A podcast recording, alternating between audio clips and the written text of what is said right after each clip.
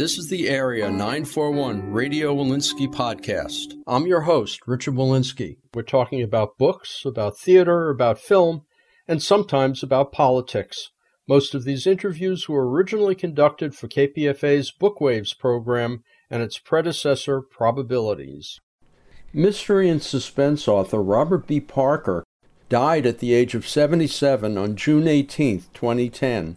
His career encompassed 38 novels in his popular Spenser detective series during his life, with another three published posthumously, plus nine novels in the Jesse Stone series, four in the Cole and Hitch series, six in the Sonny Randall series, nine other novels, and four books of nonfiction. I interviewed Robert B. Parker twice. The first time, co hosted with Lawrence Davidson, was recorded in Parker's hotel room in the spring of 1981. At the time, he just switched publishers, and with Looking for Rachel Wallace and then Early Autumn, he was finally having success as an author.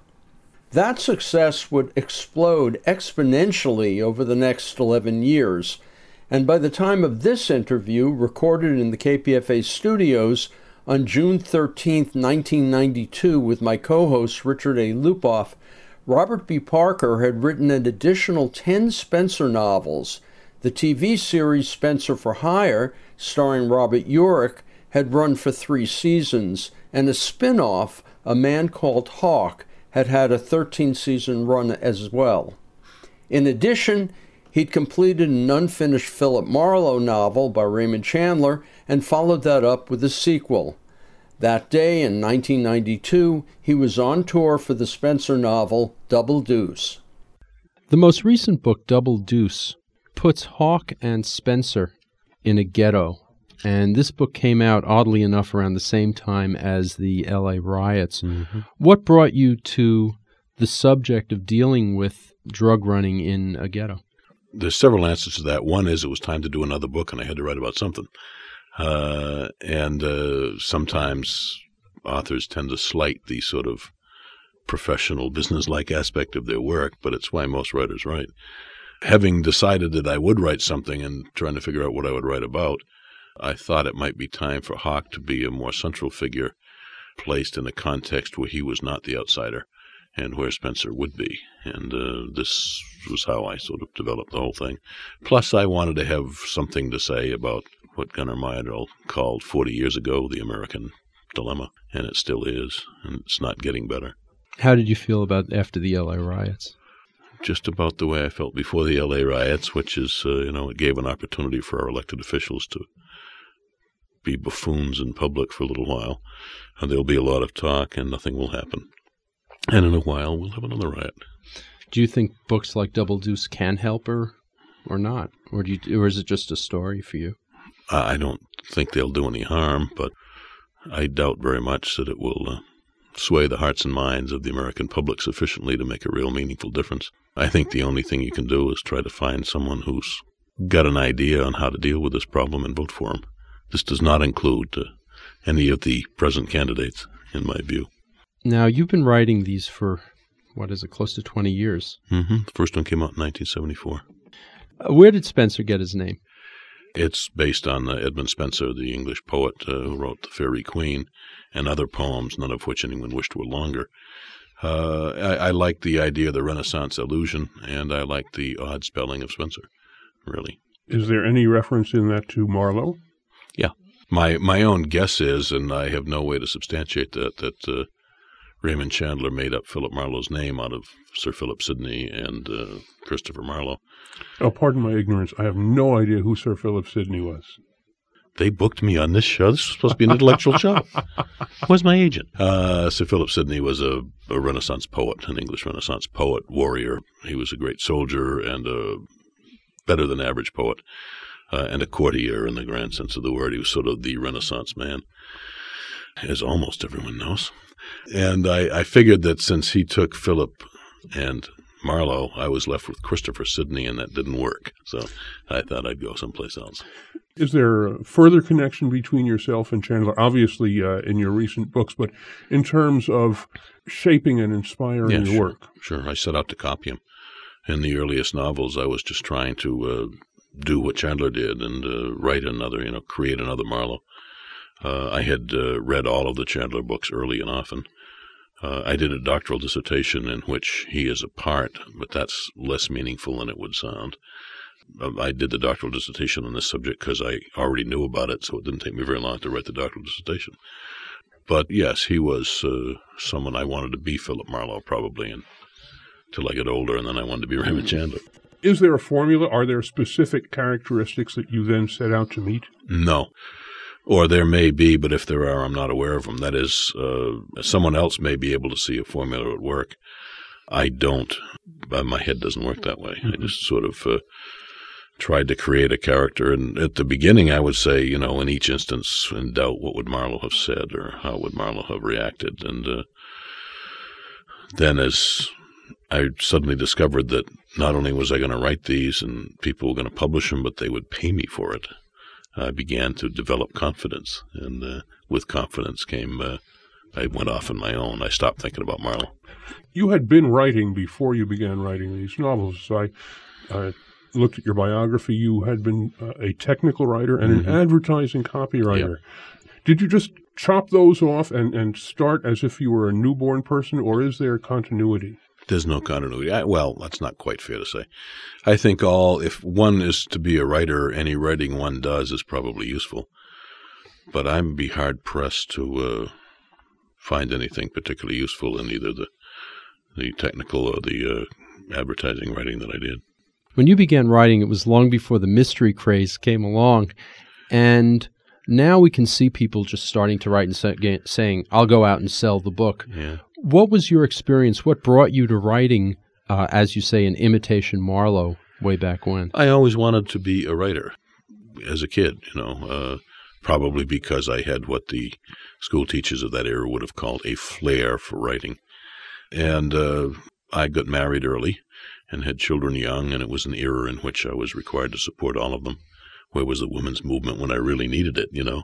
Now she's independent, you know. Uh, but uh, so, and I would, it was a choice I would make again in a, in a heartbeat. Uh, it's the most significant thing I ever did was to marry Joan and have those boys. But uh, it required me to work, and uh, I never liked that. And I worked for years, and I am a writer who has to have long stretches of uninterrupted time in order to, to do my work. I may not take all that time, but I can't sit down knowing I only get an hour. I have to know I have the rest of the day. So finally, after various and sundry uh, unsatisfying jobs in the marketplace, uh, it was I went back to school to get a PhD. It was really Joan's idea. I, you know, got a teaching fellowship, and I scrambled and worked nine jobs and uh, so forth, and finally got the PhD, got to be a professor at a university, and there were the long hours of uninterrupted time that I had so desperately needed. And the minute I got there and got tenure and was teaching nine hours a week, which leaves a moment or two over, you know, for doing other things, I started to write. I mean, it was not because it came to me that I wanted to. It was what I always wanted to do. And when I did it, that's what came out. I didn't say, aha, I think I will write, you know, a modernized version. I just wrote a book and it came out that way. Your first first novel was the first Spenser, Right. The God of Magic. and now uh, in in the course of almost twenty years, you've written seventeen of them.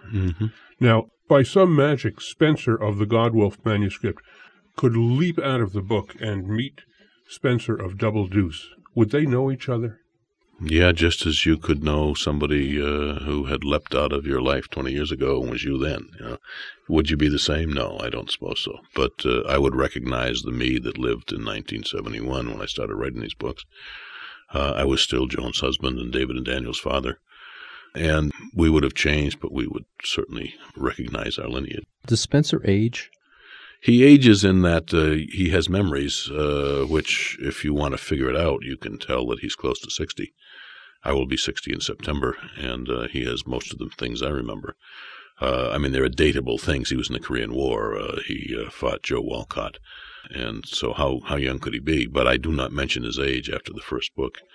And uh, it's a problem I don't know how to solve, so I have decided to avoid it altogether. In pastime, you finally begin talking about his past. Mm-hmm. Why did it take so long? Didn't think of it before. Didn't occur to me. I think heroes need to be uh, somewhat mysterious in their origins, uh, and uh, we will never learn all about him. But I am, for inexplicable reasons, very popular in Japan to a kind of cult figure status. The last time, the time I was there in 1989 with my wife and my family, we got off the plane. There were banners and bands and a crowd, and one of my sons said to my wife, said, Someone's coming here. It must be really important. and it was me. But I do commercials and things in Japan. Uh, there's uh, a line of men's cosmetics called uh, Spencer's Tactics, that sort of thing. So I wrote a series of essays for Suntory Industries about Spenser for them to use in a way which remains mysterious to me. You know, I don't know what they do with it, but Suntory makes everything, you know, beer, automobiles, television sets, resort hotels, restaurants. And uh, when I had done this, uh, I had all this stuff, all of these essays uh, about Spenser's various past activities, and I recycled them. Uh, that's probably why I didn't do it sooner. So Spenser as a character does grow and evolve, although he doesn't exactly age. Yeah, yeah fair enough. 18 Spensers over a period of, of approximately 20 years. Do you ever get bored with him? No, that's not quite the right phraseology, I think, if I may. Uh, do I get bored writing about it? There is no him in my imagination. Uh, there's a him in the reader's imagination, but I deal with him in five page bits every day. Uh, and he is much more like the flour and the salt and you're making bread. You know, he's the ingredient in what I do. And so he has, he has no life between books. I never think about him. I was on Oprah last week, and uh, some writers there were talking about how their characters called to them, "Write about me again," uh, and uh, I, I let that pass without comment. But it doesn't happen to me. No, I don't get more bored about it. I mean, I like being a writer, and I like doing the work. I don't think there's a writer alive who doesn't value distraction. Uh, and uh, I never, I would always rather not sit down and write on any given day. It's rather like, uh, you know, if you're a runner or a weightlifter. I've I've done both for many years, and every day I don't want to run, and every day I don't want to lift weights, and every day I don't want to write. So my life is a series of obstacles to be overcome. On the other hand, I would never give any of it up. Indeed, I think time passage makes it easier to do this rather than harder to do it. Well, to look at look at this question from a slightly different angle, having written this many books about the same character, do you either as the author or do you do you feel putting yourself in the position of an editor or a reader start to think, well, you know, this is getting a little bit stale. Maybe Parker should try something different, create a new hero, a new character. No, I have no thought has never occurred to me. Uh, and if I did that of the same kind of novel, it would be Spenser with another name, and uh, I see no reason to do that. Uh, nor do I ever. Doesn't I never say to myself, I think this is getting stale. Eek. you have other characters who reappear, um, mm-hmm. and not merely just Hawk and Susan. Also, Paul mm-hmm. Giacomin, the who's sort of a stepson to mm-hmm. Spenser uh, two villains named Joe Broz and Tony Marcus. Mm-hmm. Lieutenant Quirk, who doesn't seem to be around much lately. He seems to have disappeared out of wait, sight. Wait till you see the next book. Okay. um, Joe Broz and Tony Marcus, they seem to me to be very similar as characters. Do they seem that way to you? They hadn't until you asked. I guess the simple answer is no, they don't. They wind up being behind a lot of the difficulties uh, in yeah. a number of the books. And are these based on real people? No, I made them up. I wasn't even aware when I used the name Joe Broz it is, of course, a transliteration of Joseph Broz, uh, Marshal Tito of Yugoslavian fame. Uh, I mean, I knew that Marshal Tito's name was Josip Broz, but I didn't think of it when I used it. I'm sure that it must have lodged in my subconscious someplace. But people periodically still to this day write me letters saying, aha, you were really thinking of Marshal Tito. Is Susan Joan? No, Susan isn't Joan, but uh, she's more like Joan than anyone in the books is like anyone except Pearl, who is like Pearl. But uh, Spenser's feelings about Joan and his reaction to her are, are mine would be a better way to say that. And uh, Susan's best qualities are aspects of Joan and her worst.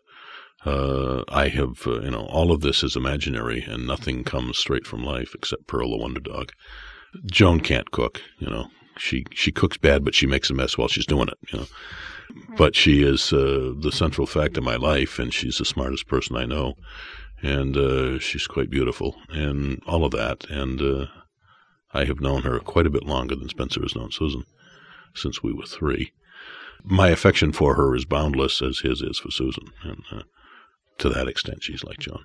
Do you see any parallels in the ups and downs of their relationship? Have you made, like, for instance, at one point, Susan and, and Spenser weren't getting along. Mm-hmm. Were you not getting along with Joan? At Yeah, Joan and I were separated at the time. Yeah. You were. Yeah, the uh, the intention. I mean, the uh, biographical fallacy sometimes works. Uh, writers write what they've got, and while the the facts of my separation from Joan's and Spenser's separation from Susan are not the same. Uh, the event was there, and I had to transmit it through my imagination and make something out of it. In the newest book, in, in Double Deuce, you address, uh, as, as we mentioned earlier in the show, this question of urban ghettos and the terrible conditions that exist there today and uh, the even more terrible events that may yet transpire there. Uh, other than the fact that this is part of our contemporary reality and we're, un- unless we're just totally ostriches, we must be aware of this in some degree. Did you specifically go in and research this? No. This is mostly imaginary, uh, other than what you described. One is aware of all of this. My wife, uh, we were in Los Angeles, as a matter of fact, when I was writing it. We have a home in LA as well as Boston. We spend most of our year in Boston and go to Los Angeles for comic relief every uh, every winter.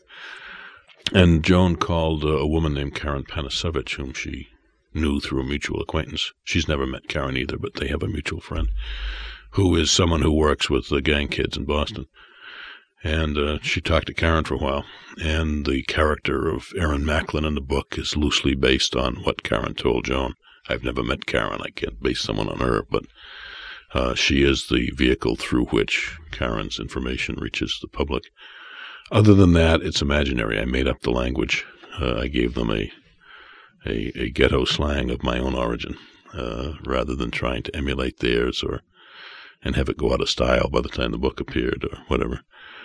The most of it, I mean, the biggest part of it was I did what all writers do. What if I were he? You know, what if I were in those circumstances? I mean, that's how books get written. What if? You know, what if I were a young man in those circumstances? Would I join a gang, and what would I be like? Yes, I would, and I'd be like they are. You know, that's The the other day, I just saw a movie called New Jack City, Mm-hmm. which is about some black drug dealers who take over a housing project very similar to Double Deuce. Had you seen New Jack Uh, City? I've never seen New Jack City. Interesting parallel there. when I uh, maybe they no they the movie came out before the book. It was playing in L.A. when it came out, and I was living in Westwood, and there was riots at the theaters, and I thought, ah, well, I'll wait for it, wait for it to come on cable. You know, I'm too old to wrestle. I I realize that, that you are a novelist, not a sociologist, mm-hmm. not a, uh, an, nor a politician, but your concern is obvious and mm-hmm. your awareness is obvious. Mm-hmm. Do you see any way out of this? Well, it's race and poverty intermixed, so intertwined that I don't know how to disentangle them. Daniel Patrick Moynihan some years ago said the first thing you have to realize is that the poor are poor because they don't have money. So let's get the money. My solution would be that people without money and without any way to get it should have an opportunity to have money without being humiliated for several generations. And if that happens, probably this will all go away. How do I do that? I haven't any idea. Vote for people who might. What about the fact that you can buy a gun about as easily as you can buy a package of chewing gum? Well, that's the way it is. That's not. I mean, you can buy it illegally in Massachusetts, at least. Uh, you cannot buy a handgun without a license, uh, and you can get a license from your local police chief. Normally, you have to pass a firing test. You have to go down to the police station, fire in their range, which is probably a good idea. Some places in L.A. there's a uh, in California, I guess, what a week or two week waiting period, fifteen days, I think. Uh, on the other hand, that's not the same as saying that it's hard to get a gun. I, I do honestly, you know, I don't want to sound like the NRA with guns don't kill people, people kill people. But uh, it seems to me that the emphasis on handguns is the wrong emphasis. If the reasons for violence go away, the violent use of handguns will go away. If, for instance, you were to take all of the handguns that are now illegally owned in New York City and find every one of the people who had one and prosecute them, you would jam up the courts in New York City for somewhere into the 22nd century. You would have nothing else to. You can't. It's not an enforceable rule, uh, and I don't know how it can be enforced. It's like it's like running around trying to catch drug dealers. Uh, you can't do it. The DEA is so overwhelmed, uh, and so are the cops. Uh, it's not possible. Uh, what one has to do is find another way to deal with the problem. I'd like to change the subject a little bit back toward your characters themselves. Hawk. Yes. Uh, he came along, and at first, I guess he was he was more of a foil for Spenser, but he's grown into something else, and not Mm-hmm. merely because he had his own TV show, which I guess would give anybody not, an ego trip. not hardly. But he started originally as I think you described him once as being Spenser without moral qualms, or something like that. Spenser, uh, if Spenser had uh, the dark side of Spenser, racial pun intended. Uh, Spenser has, he might have been had he grown up in the kind of deprivation that many black men grew up in a white culture. Yeah. Well, Spenser himself seemed very, very moral in his outlook, and I guess he still is. But somewhere along the line, something changed, and I'm, I'm not sure if it was in Widening Gyre, might have been Catskill Eagle, uh, the the one where he invaded a place to get Susan out. Was that yeah, Catskill that was Eagle? Catskill Eagle. yeah. And I noticed in that book, he actually Spenser actually murders people in cold blood, Mhm. which he's never done before. And I don't know if he's done it since, but he did it in that book. Uh, did you feel as if you were violating something, or Spenser had stepped over a line and become Hawk? No, I think that uh, there was never any reason to kill anyone in cold blood before. Uh, there are certainly people who ought to be killed in cold blood. Isn't, isn't it too bad someone didn't kill Jeffrey Dahmer in cold blood some years ago? Or the people that shot up. Isn't it too bad somebody in the McDonald's didn't have a gun down there in San Diego when they shot up and killed a bunch of people? I mean, I, I, cold blooded murder is a way of saying it, which makes it sound like we're all supposed to say, ooh. Uh, but in fact, there are people probably who ought to be shot. And uh, in this case, the stakes were so high for Spenser that he was willing to kill people if he needed to. I would think that I would be perfectly willing to kill someone in cold blood uh, on behalf of uh, the, the former Joan Hall of Swampscott. I've not been required to yet, but we'll see. W- would you hold that for sufficiently high stakes, anybody would, could, and should do anything? Probably. I don't know what other code one would turn to. Uh, I am not. Uh, I'm as Lenny, as Lenny Bruce used to say, I'm no Lenten special. You know, I mean, the post-Christian age, it is hard to think of. I mean, we regularly ask people to uh, kill on behalf of their country, and three or four years down the line, we ask people then to kill the people that we were helping. On, behalf- you know, I mean, uh, who whose side are we on this year? That goes on all the time you know, people killed on behalf of their church uh, regularly and sometimes rather torturously. I don't have a, an official opinion on that. It seems to me, in defense of, say, your wife and children, you would be have the right to kill someone uh, and not feel guilty about it afterwards. So therefore, even though Spenser does go on and not merely kill the ones who are holding her hostage, but he actually kills people who, and he's not defending himself to do it. No, he had to do that because I believe he's uh, killed a man who would have punished two prostitutes who helped Spenser along the way. It seems to me that that was a case where it would be worse not to. But again, I am neither a moralist nor a sociologist, but a novelist. That seemed to work out. That's the way the story told best. That's the way, for lack of a better word, the art expressed itself most artfully. If that's the case, and if Spenser can do that, doesn't the difference between Spenser and Hawk again disappear? It's very narrow, you know, if there is one. Before we get on to your non Spenser books, which I, I would like to spend a few minutes on, but before we get to that, let's talk about that horrible subject, television. Spenser for Hire, 1985 through 1988, and then A Man Called Hawk. Mhm. And you mentioned before we went on the air that the story is not yet over. No, the story continues. Uh, Joan and I have agreed uh, through our production company, Pearl Productions, named after Pearl the Wonder Dog, uh, to do four Spenser for hire television movies on Lifetime through ABC Video, which is owned by ABC and so forth. We will write the scripts, and therefore they might be a slight improvement on the ones that were written before. It will probably star Robert Urich and Avery Brooks. I say probably because everyone's agreed, but no one signed anything. And there will be a new actress to play Susan Silverman, as yet undetermined. That should take place. Uh, we start shooting the first one in England in November. And will these be based on existing parts? The first one is based on the Judas Goat. Uh, there's foreign financing in the deal, so we have to shoot two out of four of them in, in the foreign country. So the Judas Goat was a plausible first choice. And uh, then we'll do uh, three more. Joan will be a supervising producer. So we'll have something, we'll have a little better chance to keep them from turning it into sausage. Though, uh, as we all know, if you feed it into the sausage machine, it's quite likely to come out sausage, no matter who's feeding it in. You know? What were your feelings about Spenser for Hire, the TV show? Uh, I thought it wasn't bad television, which is a little like being the tallest building in Des Moines, you know. Uh, but uh, I thought it was a pretty good television show. Uh, I thought it did not capture my books very well. I didn't expect that it would when I sold the rights. You know, you don't sell the rights to something to Hollywood with the expectation they're going to improve on it. Uh, and they've never failed me yet. You know, they, they have not improved on it. But as, uh, you know, their business is to make a pretty good television show, and I thought it was not a bad television show. Man Called Hawk, on the other hand, was, as far as I can tell, the worst television show that's ever been produced. And uh, I had nothing to do with that. Uh, Avery Brooks, who was a star, probably got a badder rap than he deserves out of that. I don't think it was his fault.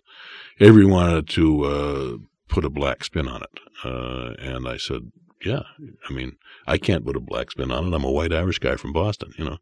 You're a black guy. You can put a black spin on it. That's fine with me. I said, but Avery, you, you only need you and me. I have the rights. You have the character. You know, that's all we need. We don't need to go through all of these people who are going to screw it up.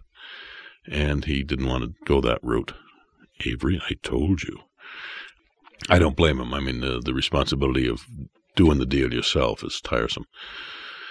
But in fact, nobody knew what to do with it. Uh, Avery wanted uh, the black spin. The producers, nobody in Hollywood knew how to give it that spin. Uh, and uh, it was right for Avery to want the spin. It was right that Avery couldn't put the spin on just so he wanted it. I could have done it, a white Irish kid from Boston, but uh, I wasn't in the deal. And uh, they just butchered it. And it was gone in 13 weeks. Too bad, because it could have been good, and it would have been nice to have a non-amusing black action hero on television. Well, in, in fact, as we were also chatting before you went on the air, uh, when Aaron Elkins was was visiting us here at KPFA, he was telling the story of how Gideon Oliver turned into Louis Gossett. His comments and, and, feelings were very, very similar to yours. Apparently, he'd had very high hopes and was. Well, I had well, no high hopes. I think it's too bad about a man called Hawk because uh, I had some hope that that might have been. I mean, I don't know how much difference novels can make. Television can make some difference. It never does because it's almost always uh, a system devised by geniuses to be carried out by idiots. Uh, whatever the quote from Herman Wouk about the U.S. Navy. But uh, the people who run it, the people who run the, the entertainment business, have never written a script, acted, done makeup, built a set, made anything. They don't know how to do that. And so they invented something called programming. And they shuffle things on a chart. And they counter program and they pre program and they post program. But they don't know how to do anything. They don't know how to tell stories. Uh, the fault lies amongst uh, the, the numbnuts in the executive branch, I think. Well, how much control will you have over these four lifetime movies? The people who put up the money have control, and I'm not putting up the money. Uh, I will have what uh, it's like, you know, asking how many, what Stalin say, how many divisions does the Pope have? Uh, I will have moral suasion, but uh, how many divisions do I have? You know? Had you ever considered having a novel just with Hawk? No, I can't. Uh, I think uh, look at Hawk from the inside. Uh, as long as Hawk is seen through eyes that I can, uh, you know, through white eyes, Spenser's, then I can comfortably write about Hawk uh, and not worry about whether people are going to say, you know, how dare you write about a black man? You're a white man. My experiences aren't Spenser's, but they're experiences which my imagination can turn into Spenser. I haven't had experiences that my imagination can turn into Hawk, uh, and so I will see him from the outside always. Before we move on to the Raymond Chandler collaboration, I do want to ask you about the women in your books because they tend to be very strong. Mm-hmm. Thinking specifically, of course, Rachel Wallace. Susan is a very strong character, but in every one of your books, it seems there's one woman who, non non Susan woman, who's very strong. Do you do you make that a priority? No, it just works out that way. I do. Uh, I like women. You betcha. I have a sort of ecumenical impulse. Susan's Jewish, Hawk's black, Spenser's white. The women are strong. The bad guys aren't Italian. You know, I have all of that sort of little shtick that I do. Uh, but uh, sometimes the women seem appropriate too. I have women. I flew someplace in this last week with a woman pilot on a commercial airliner and I felt comforted. And I thought, yeah, maybe women are sort of more dependable than men in many ways. They don't have the the vapors about the machismo and all of that. You also have uh, the living arrangements changing in Double Deuce, where Spenser and Susan decide to live together. Did that just come up in the context of writing the book, or had you been thinking about that for some time? No, I play with uh, the living arrangement. Uh, all of you People magazine fans know that Joan and I live uh, an unusual uh, domestic uh, style and that uh, we share a life but not space. We have a large house in Cambridge, and she lives on the third floor, and I live on the first and second. We intermingle. the unasked question is always, "Are you intimate?" You bet. But you know, she eats dinner when she wants to, and I when I want to. She has her own kitchen. Uh, she sleeps in her bed and I sleep in mine. Uh, and uh, it seems now the most felicitous way to uh, live that I can imagine. I don't know how we ever put up with the other way before. So, you know, I have translated that into an ongoing experiment for them too. There are three non Spenser and also non Chandler novels Wilderness, Love and Glory, and Three Weeks in Spring. Yeah. Three Weeks in Spring is autobiographical, it's not a novel, it's uh, nonfiction. How did those come about? Particularly then, um, since you mentioned that Three Weeks in Spring is not is not a novel, the two that are Wilderness and Love and Glory. Wilderness, uh, I wanted to uh, play around with the. Uh, I don't know where the idea came from exactly, but uh, the sort of Hemingway hero, big, muscular, tough guy, who was in fact very uncertain of his courage, uh, and the small, unphysical woman who had no doubts about hers. Uh, and I was playing with the contrast between size and strength and courage. And uh, being strong is not the same as being brave. That sort of translated itself. And you can't do that in a Spenser novel. I can't make Spenser suddenly uh, fearful. So uh, I also wanted to play with a third person narration because I hadn't done it. So I did it. The publishing world does not encourage one generally to uh, deviate from the goose that's laying the golden egg. But if you're doing okay, they'll, you know, they'll let Clancy write a, uh, a short novel about boyhood romance if he wants to, you know, and they'll publish it, uh, and they'll bite the bullet. But you know what they want him to write is techno thrillers, and uh, they want me to write Spenser. Now you also have the Raymond Chandler books. How did Poodle Springs come about, and how much of Poodle Springs is Chandler? To get the easy part over first, I had a 13 page manuscript. The first 13 pages are Chandler's. Not in this book. On I don't know how many pages are. I think it's the first four chapters are Chandler. It was 13 pages on the piece of paper that they sent me. It had kicked around for a long time. I knew of it. I had read it before. The Poodle Springs story was called, and it was the beginning of a novel which would have come after playback. And the Chandler estate sought me out through a British literary agent named Ed Victor. He's actually American by birth and nationality, but he works in England. Ed Victor called my agent and said, Here's a deal we propose. Uh, and they got the deal part out of the way before my agent called me. Because if she calls me before and says, How would you like to? And I say, What's the deal? After all, I do live in Los Angeles part time. So she said, We'll, uh, you know, the Chandler estate wants you to do this. You'll get blah, blah, and blah, blah. And I was flattered to be asked. That's how it came about. Did you have any difficulty writing it, putting yourself into that mode? Yes, it was harder than perhaps if someone had asked me to finish a novel by Jane Austen or somebody, because Chandler and I write similarly. Spenser and uh, Marlowe are similar, and it was very easy to drift across the line. It was very hard not to. What about in, in the next, which was an original Marlowe book that you wrote, Perchance to Dream. Uh, again, uh, they wanted that. I was a little more skeptical of that, but I was willing to listen to them. And also, I wanted to try from scratch. That is, while I had only 13 pages, the 13 pages set the story. You know, Marlowe was married, which he had never been, and the tension between them had already been established about whether or not she'd support him because she was rich or he'd work and all that sort of thing. And I wanted to take, start from scratch, see what I could do. Uh, I did. It's done. Uh, I'm happy with both the books. I don't want to do any more. They're too hard, too much concentration. I'll go back to what I do. I don't want to spend my life writing somebody else's books either.